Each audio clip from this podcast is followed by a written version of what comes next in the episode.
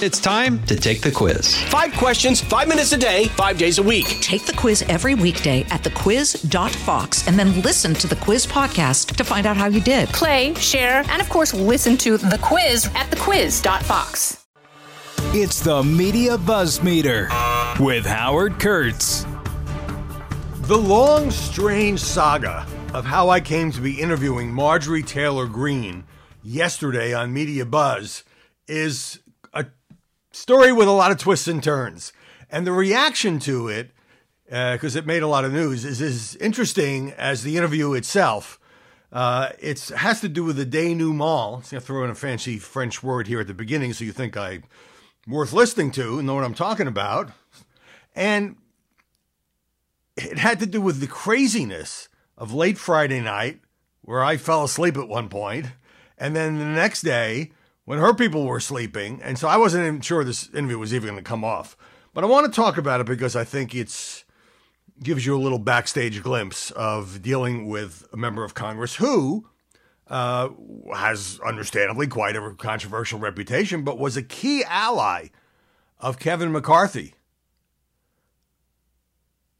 who was rounding up votes for him, who had in her hand a phone, and, and everybody could see this on the screen. It said DT, Donald Trump, taking a call from Donald Trump and trying to get the former president to talk to one of the holdouts.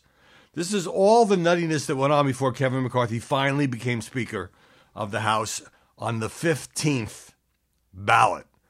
And it was wild and a little bit crazy. And I'm pretty critical of the media coverage, as you will find out. Um, later on, I want to talk about Bernard Kalb, who has just left us at the age of 100. We should all be so lucky. Uh, I worked with Bernie uh, in the early years of another media show, and I'll talk more about that. He was a character, he was a gentleman, uh, interesting guy. Uh, and I'm sad for his family, his brother Marvin, you know, the Kalb brothers. They were both in print and then they both went into television. Uh, they wrote a couple of books together. I mean, it's it's quite a remarkable family. Uh, just to touch on football, very happy, and we touched on this at the very end of the show uh, with Harold Ford, uh, that Damar Hamlin has recovered from that cardiac arrest episode that halted the game between the Buffalo Bills and the Cincinnati Bengals on ESPN's Monday Night Football just this past Monday, so it's one week ago. Um, the Bills played for the first time since then yesterday. And of course, tensions and passions, I guess I should say, were running really high. So what happens on the very first play? The running back returns the kickoff. What was it, 96 yards for a touchdown? A 96 yard return on the very first play. No wonder Buffalo, which went on to win the game uh, against the Patriots, uh, is feeling, you know, like it's the team of destiny. And I'm just so glad, having watched that thing live and worried that the news would soon come, that Damar Hamlin, who's now raised what, like $7 million for his Toy for Kids charity, um, would not be able to ever get up and walk away. And now he's FaceTiming with his teammates and he can talk and, and all that. So all that is good. Um, I even know what to do with this story, so I'm just going to briefly mention it. Uh, Washington Post says an executive at Wells Fargo's operation in India was fired and is being held following allegations he urinated on an elderly woman during a flight from New York to New Delhi. Shankar Mishra arrested by New Delhi police. I mean, it's such a bizarre story. At first, I thought it was some sort of fight. Then apparently, he was so drunk out of his mind, completely inebriated, that he did this.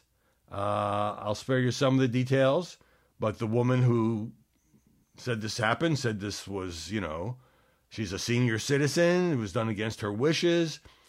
He begged her not to press charges, and she said, in the face of his pleading and begging, and my own shock and trauma, I found it difficult to insist on his arrest to press charges against him. Okay. Hope your next plane flight is a lot more pleasant than that. All right, let's get right down to story number one. Now, I try to get bookings with a number of members of Congress on the Republican side because this is just such a great story. I mean, on the other hand, it was such a boring story because you have 15 roll call votes. But this power struggle between the 20 holdouts who, uh, you know, were sort of in the never Kevin camp. And it looked like they were never going to give up. And what would that mean for Kevin McCarthy's hopes of becoming Speaker? And the problem that I had with the coverage is here you had Kevin McCarthy, I said this on the air yesterday, winning easily more than 95% of the Republican caucus in his bid to become Speaker.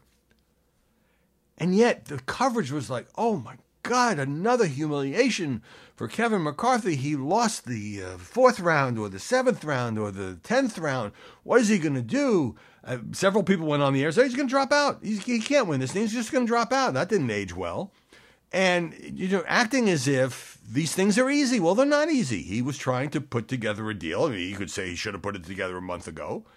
Others said he was asked uh, that his opponents were asking for too much. And so, when you look at it, um, there wasn't another. The rebels didn't have a candidate who could get more than twenty votes. You know, Lauren Boebert and Matt Gaetz are up there. And Gaetz said, you know, uh, Kevin McCarthy won't have the votes today, tomorrow, next week, next month, next year. Except ultimately he did. Um, and it wasn't like there was another candidate who was a credible future Speaker of the House. And that's why the coverage I thought was just way too sort of in the weeds and not understanding that, you know, I mean, we were seeing glimpses of stuff we never see. Part of that was the C-SPAN cameras because because the House hadn't officially been sworn in.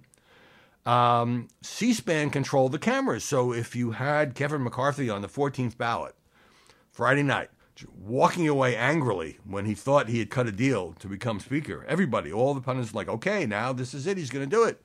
And then you know there was some screw up, or uh, Mike Rogers, who later uh, apologized for losing his temper, who made a beeline uh, for Gaetz and had to be restrained by another member. I mean, this is stuff you don't usually see.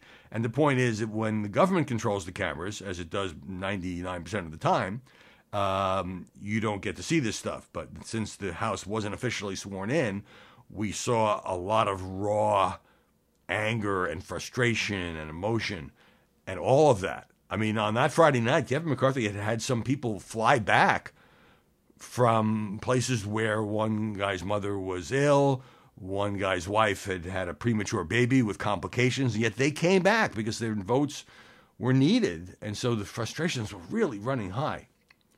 Um, and now to Mar- Marjorie Taylor Greene, which is this. Um, when she first came to Congress, she was a fringe character, you know, who seemed more interested in sort of building a following online. And she's hardly the only member of Congress of either party who you know was seeking to use social media to um, you know to build her brand, her personal brand, and and she said some wacky things, uh, which you know I asked her about, and we'll get to in a second. But a few months ago, there was a big piece by Robert Draper, uh, a tremendous reporter for New York Times Magazine. Uh, he had interviewed Marjorie Taylor Greene numerous times and her staff for his book. Um, and in that, he said that um, she was being taken more seriously by Kevin McCarthy and was sort of in the process of trying to become a more serious legislator as opposed to just a bomb thrower. So, in any event, you know, McCarthy's the only guy with a shot at becoming Speaker. She turns into an ally of his. And I thought, well, that's an interview I'd like to do. So we put out the word went to one of her people, and we got a tentative yes, and this was Friday. And then, you know, the world just went crazy. And that's when I went to sleep. It looked like they were voting after the uh, McCarthy fell one vote short. A couple people voted present, which means you don't need 218 votes. It all gets down into the weeds. But um, it, looked like they just failed and they were just going to kick the can down the road until Monday. So I figured, all right, screw this. I'll go to sleep. It was already, you know, 11:15 or something. And then it was after that that they went they went back to the rebels to the um, insurrectionists, whatever you want to call them. Um, one, Dan Crenshaw, called them terrorists, later apologized for that. They were holding the House hostage, no question, but you know, anybody who, who filibusters on the Senate side is holding the Senate hostage. I mean, it's just a common thing in the tangled parliamentary politics of D.C. So it all happened late that night. I mean, early Saturday morning, they finally cut some kind of complicated deal um, where several members, a whole gang of them, agreed to vote present, and that meant Kevin McCarthy would have enough votes. Earlier, he had flipped about 14 votes, but as I say, it was razor thin and he didn't quite get it done. So the next morning, I said, well, this will be a pretty good interview because, you know, she was right in the center of it, but can't reach her, her person. Why? Because they're all up to four in the morning dealing with this. And I'm trying to plan the show, and I don't know if is she going to back out? Is she going to be able to do it? Does she still want to do it? Um, we were kind of in a little bit of limbo. Finally, uh, I called one of her aides on his cell, and he sounded a little groggy, and I felt a little bad about that. But he said, "Yeah, we'll we'll do it. Uh, we'll we'll come to the Washington studio." And then here's the thing: so a lot of people who had adored Marjorie Taylor Greene now just started attacking her even before the interview aired. Mean, they had just no interest in actually seeing what she had to say, and then you can critique it one way or another. It was just like she's a sellout. She's going to Kevin McCarthy. He's one of them. He's a swamp creature. Blah blah blah. Um, and they're entitled to their opinion, but I don't quite understand why they um, were so angry at her. Because after all, you could say she was part of a team that got a lot of concessions, which we'll come back to, for the hard right Republicans. So I sit down with her, and uh, she was describing how people's patience was wearing thin, and uh, she said, and I, I then kind of had this graphic ready, and I said, look, a few months ago, you talked to Robert Draper of the Times, and you said this about Kevin. You said, I think to be the best speaker, he's got to please the base. He's going to give me a lot of power and a lot of leeway. And if he doesn't, they're going to be very unhappy about it. That's not in any way a threat. That's reality. So I said, could it be said, and this is not like this has never gone on in the history of the Republic, that you already cut your deal? That you made an arrangement with Kevin McCarthy that you would be an influential player in, in the next Congress in exchange for your support. And she said, no, no, no, that's not true. I don't have any committee assignments yet. I submit the same form everybody else does. I don't have a promise. Other people were promised things. Um, I just fully support Kevin McCarthy. Now, is that true? Are these things written on paper? Is there a sort of a tacit understanding? You know, I'll leave it to the viewer to decide uh, how that is going. But the reason is, this is particularly relevant, is Marjorie Taylor Greene in the past, most of the past two years, has not sat on any committees. The reason she has not is that the Democrats came in soon after she was elected and kicked her off her committees, which is raw politics. Um, and it would be understandable that Kevin McCarthy would want to restore that um, because she was saying a lot of pretty wild things, some of them having to do with QAnon. So I put it right there on the table. I said, you know, didn't you at the time describe yourself as a follower of QAnon, and then you then say that you'd look further into it and you would thought it through and you would renounce the conspiracy theories that QAnon peddles? And she said, Well, I had easily gotten sucked into some things I'd seen on the internet. But that was dealt with quickly early on. I never campaigned on those things. That was not something I believed in. It's not what I ran for Congress on. So those are so far in the past. And that's fine. I wanted to get it on the record and give her a chance uh, to address it. That got widely picked up. Um, and then I also had in my hand something she had tweeted in late December, in which she said, Look, uh, being conservative and anti establishment, I used to criticize Kevin McCarthy a lot. Uh, so how did she end up on his side? Well, she said to me, the congresswoman said from Georgia said um, that we had some public confrontations. We each said things that were unkind about each other, and then I thought I would just listen to him. And this is the key thing for people who want to just be bomb throwers uh, versus people who want to get stuff done. Marjorie Taylor Greene came to understand. I'm not defending everything she says or does, and I, you know, tried to press her on this stuff. Uh, one more point I'll get to in a second. Um, that you have to get to 218. That's just the magic number in the House. In other words, that it's all about the math. That you could have the most, uh, you know, zillions of Instagram followers and raise a lot of money and easily get reelected to Congress and have your own brand. But if you want to get a damn thing done in Washington, you need other people on your side. And that was sort of the criticism of McCarthy. He wasn't um, ideological enough because he's a guy who, you know, he's a glad hander, he's a backslapper. Uh, he's a likable guy trying to make a deal. So others are saying no, no, no, no, no. And then, of course, they ended up uh, going along. Um, I also said to her, look, most of the people who are supporting Kevin McCarthy uh, are also supporters of Donald Trump. And she described how angry this other congressman was, uh, Matt Rosendale, when she tried to hand him the phone. And he said, Don't ever do that to me with President Trump on the line. And she said she did was able to facilitate a couple other conversations between Trump and wavering members. In any event, I said most of the people backing McCarthy also backed, you know, January 6th. And she, at an earlier point, had criticized one of the members who was a holdout for voting not to accept the results of the Electoral College on January 6th, which, of course, was part of uh, the whole riot. And I said, you know, do you accept that Joe Biden is legitimately elected president? And she f- turned it around and said, Of course, Joe Biden is the president. That's always a silly question. I said, I'm not trying to be silly. I'm trying to clarify because she took the key phrase out legitimately elected.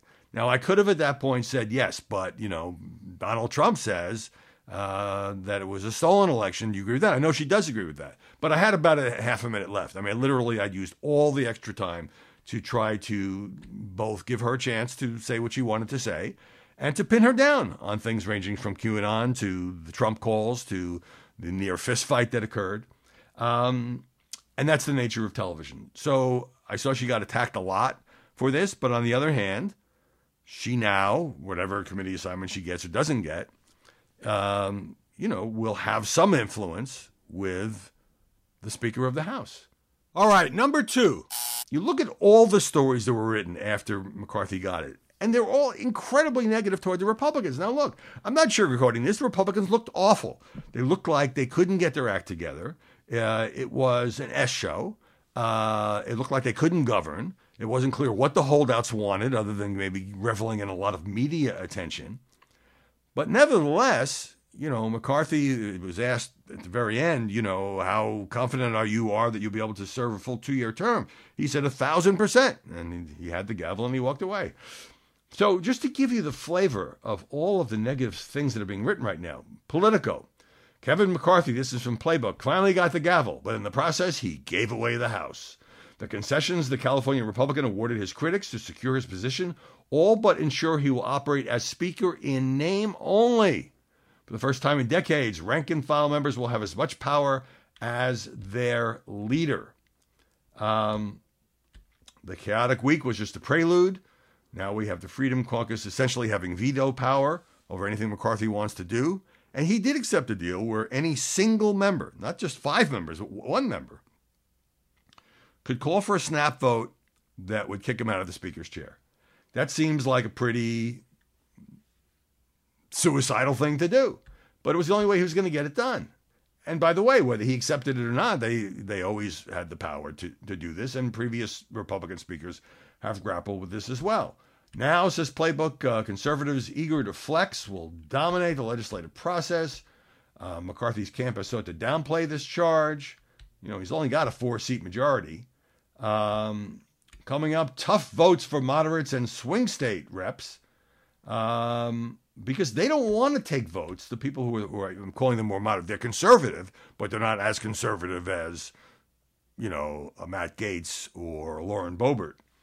And so they've been able to avoid, through the Rules Committee, taking votes that would hurt them in their general election campaigns. Um, but now, says Politico, they won't be able to avoid that. Okay, fair point. Uh, the normal GOP member will now have to take a lot of hard right votes. Okay, New York Times had like three pieces, every single one of them negative toward the Republicans. One said began by saying Newt Gingrich was disdainful after watching the uh, how days of House Republicans failing to elect a speaker. He said, "There's no deal you can make with Gaetz. He's essentially bringing Lord of the Flies to the House of Representatives." And then it went back into Newt's own uh, tenure as Speaker when he was able to lead his party to a victory, meaning Republican control for the first time in 40 years. Imagine being in a minority for 40 years. Um, and basically, it says the Republican Party has been, you know, kind of in a battle with its hard right ever since Newt. Okay, here's another New York Times story. Speaker Kevin McCarthy won his job by bowing to the demands of a group of far right Republican dissidents to overhaul how the House operates, effectively diluting his own power while increasing theirs. Some of the concessions McCarthy made would make it the practical business of running the House next to impossible. Be left unable to do basic things like fund the government or finance the federal debt. For the dissidents, that was the point. For the country, it could lead to some grim consequences. Here's another New York Times piece. A week that exposed the deep divisions roiling the Republican Party, the power of an unyielding, ungovernable, hard right flank that revels in upending the normal operations of government, and a leader who has repeatedly capitulated to the right in his quest for power. Now, I'm not saying any of these things won't happen, but they haven't happened yet. And yes, there's going to be, you know, brinksmanship and financial showdowns. It's not like the House was run so great before. I mean, if you're a Democrat and you like the way Nancy Pelosi ran the House, um, and you don't mind a $1.7 trillion spending bill because you like spending being shoved down everybody's throat in the last, you know, 24 hours when nobody's had a chance to read the bill, that, was, that was great, right? I don't think so. Um, and so it just seemed to me there might have been a little, you know, maybe, you know, 5% room for doubt, like maybe this won't happen or maybe we shouldn't prejudge. It's all just like the Republicans are stupid, evil, and this is a done deal. And if the Republicans bring the government to the brink of default, or, you know, remember when you default, you're, the U.S. government has already spent that money. So it's a kind of a BS grandstand play to say, well, I'm not going to vote to fund this when the government is already potentially in default. And I will be as critical as anybody else. But all this sort of looking into the future business. Um, more balanced column from Dan Balz in the Washington Post that it took McCarthy so much effort to win the speakership is a direct reflection how January 6th influenced what happened two months ago. Um, they had only themselves to blame. Even after the attack on the Capitol, a majority of House Republicans sought to challenge the results in the Electoral College. And that's where you get you know, because we had Friday as the second anniversary of the Electoral College and the Capitol riot, of course, um, it's it's it's still painful for a lot of people. And with Donald Trump, a declared candidate, and still saying that he was robbed, and it, it's not like any of this has gone away. Here's another piece in Politico, beginning with former uh, Maverick Republican Senator Alan Simpson this is not a Republican Party anymore. It's a cult. And it's another one of these pieces that looks back and says, well, yeah, it's always been like this for decades now. The end of Trump's vise grip on the Republican Party should be a healthy development, except for one problem. Instead of being a party of one, they are presently a party of none. No leaders, no shared principles, no consensus on policy objectives. Again, we shall wait and see. Hey, let's pause right there. The buzz meter continues right after this. Fox News Radio on demand on the Fox News app. Download the app and just click listen. When you swipe left, you can listen to your favorite Fox News talk shows live. Swipe right for the latest Fox News Radio newscasts on demand. Fox News Radio on the Fox News app. Download it today. Story number three Joe Biden at the Texas border yesterday. He took off right after, right before my show began and so didn't land in time to deal with it. But it is interesting, and some journalists deserve credit, but by and large, you just have the impression that the president wanted to get this over with, made the obligatory stop in El Paso, and then moved on to Mexico, where he is today. Um, so he wasn't there that long. He uh, visited a migrant services support center he was greeted by Texas Governor Greg Abbott, who gave him a letter rather than sort of denouncing him to his face, saying your your visit is two billion dollars and two years short, two billion dollars short and two years too late. Okay, and the president was getting criticized from all sides. Um, here's a New York Times story saying Democrats and human rights activists condemned his new enforcement plan as a humanitarian disgrace. It was Michael Shear of the New York Times at a White House briefing with Karine Jean Pierre and John Kirby who said, Look, I'm hearing criticism from the left by immigration advocates of your plan, which has to do with if you're from one of four countries, you can't just show up. You got to register first and stay in your country until your number is called, if it's called. Uh, in any event, Shear says to them he's hearing worse descriptions than during the Trump years, when, of course, the border was so controversial. Um, and the piece goes on to say, well, you know, uh, the number of apprehensions by the Border Patrol has hit record highs. In the last 12 months, Border Patrol agents encountered 1.7 million migrants trying to cross illegally. This is a huge, huge disaster, and it's only going to get worse. Um, Biden made an unannounced stop along the 18 foot border wall that separates El Paso from Juarez, Mexico, talked to some Border Patrol agents, strolled along a dirt road on the American side. He did not actually come into contact with any migrants. He could have. Uh, there was well, they've already been processed, but if he had wanted to, he could have. I don't think he wanted those pictures. Um, and look, I actually think he should have done this a long time ago. On my show, Ben Domenech had said, well, you know, by doing this now, after the midterms, at least it takes away a talking point from the other side. Like, like they can't stand up anymore and say, Joe Biden has not even visited the border. So he has checked that box. But it's going to take a lot more. And, you know, this is just a cold dose of reality because it's not like Donald Trump had the answers. I mean, remember all the uh, gruesome family separations and then efforts to reunite those families. I mean, it's just horrifying.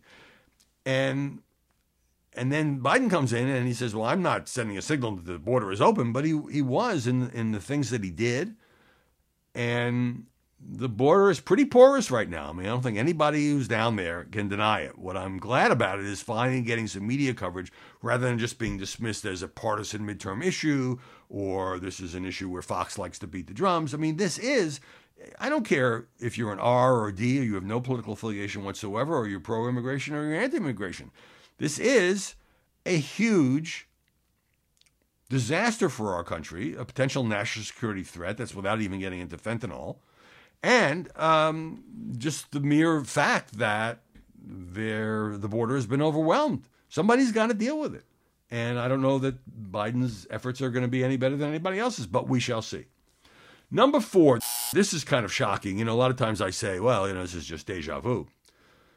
The, the violence in Brazil, Brazilian authorities looking into one of the worst attacks on its democracy in the 38 years since the military dictatorship in that country ended.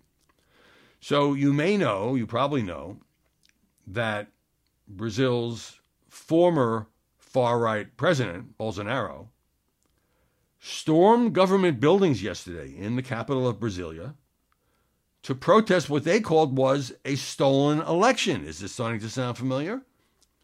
Now, the election was won by the leftist former president, Lula, Lula da Silva. And the Supreme Court ordered the authorities to break up these camps where protesters and rioters uh, had kind of seized control. They sprung up in front of army barracks across in cities across Brazil.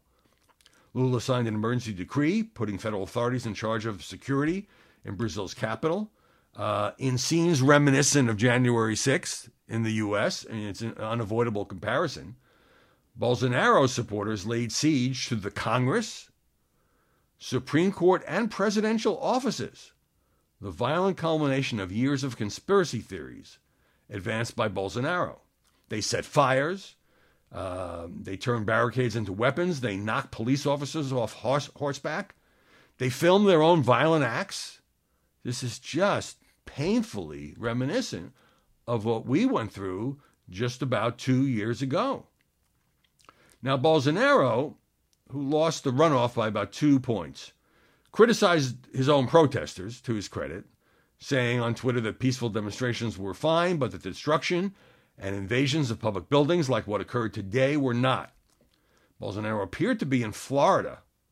Um, and he also repudiated Lula for saying that he personally bore some responsibility uh, for what has happened. So again, you know, you got a current president, you got a former president, you got uh, people breaking windows, overturning furniture, looting.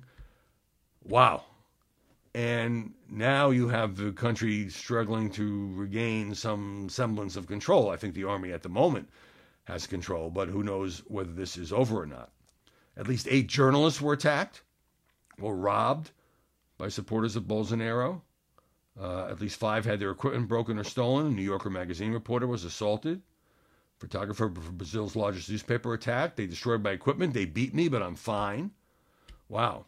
And here's Joe Scarborough making the inevitable comparison. After 240 years, he said this morning, of exporting democracy from this country, Jeffersonian democracy around the world, we're now through Donald Trump, we've got people supporting fascism, election denialism, hatred of the press, hatred of the courts, all the things that Bannon was saying. That's what the people of Brazil picked up on. Well, okay, but I don't know if it's fair to blame Donald Trump for this. I mean, did we create the playbook, the model? Um, it just gives me a sinking feeling to see another country go through this after having what seemed to be a fair election. Hey, let's pause right there. The buzz meter continues right after this. Uh, let's see here. Number five, Howard Stern coming under attack by Donald Trump. Now, this has been building for a long time. So, back in the day when Donald Trump, Trump was just a celebrity businessman and playboy, he used to go on Stern's radio show all the time. And they would talk, talk smack about women and so forth. And, and Howard always said he's a great guest. But politically speaking, once Donald got into politics, I mean, it was clear that Howard Stern backed Hillary Clinton. They did like a two and a half hour interview at one point. And then once Trump became president, and especially after January 6th, I mean, Howard Stern has been attacking him and his supporters uh, for what he sees as an assault on democracy. So it's hardly surprising that Trump would hit back. It took him, I don't long enough. I don't know what why he was waiting. Here's what he put on Truth Social. I've been noticing the fact that Howard Stern's show has gone to hell.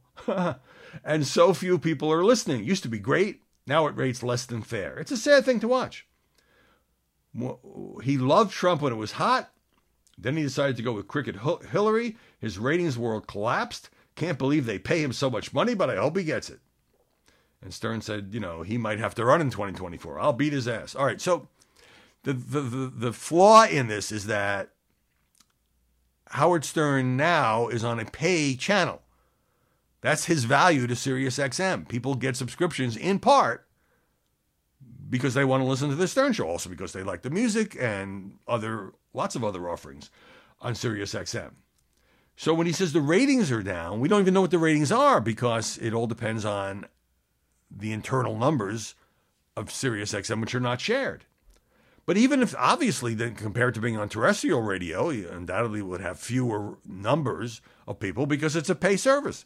It doesn't mean the show is failing. In fact, the show has gotten great marks, uh, especially when Stern does these long form interviews. For example, um, with Bruce Springsteen, which was two and a half hours of just pure Bruce talking about music, playing music on his guitar and a piano. And, you know, you don't get two and a half hour interviews with somebody like uh, the boss on commercial radio. You can't. It's not built for that.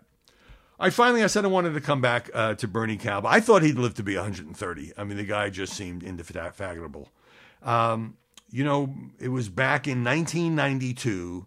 CNN created a media show, Reliable Sources. Bernard Kalb was the host, and I was the lead panelist. And we were just sort of figuring out as we went along. In fact, this would never happen today. We did the pilot like on a Tuesday, and then a couple days later they said, "Okay, pilot's green lighted. You're on starting Sunday." I mean, you know, no market research, not a lot of uh, evidence, not a lot of uh, you know creation of graphics or any of that. And you know, I must say, you know, Bernie was a character. Uh, he had been a New York Times reporter. He had been a network reporter. He was full of verve and style.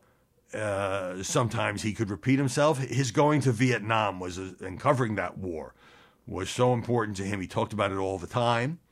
Sometimes he would ask me for advice, but I just learned some tricks of the trade from Bernie Kalb, who had been in television a lot longer uh, than I had. And then eventually there was a year when we sort of co-hosted the show, and then they made me the host of the show, and then I went on to host that program for 22 years. And look, that was I, I was very proud of that franchise. It was very different than what it became. Not casting aspersions on anybody. Everybody's got their own vision about how to do this, but I always tried to do it in a way that wasn't purely partisan. And it's the same way that I do the job now. People who don't like me or don't like Fox, you know, how much have they actually watched? If they watch and they have constructive critiques, great.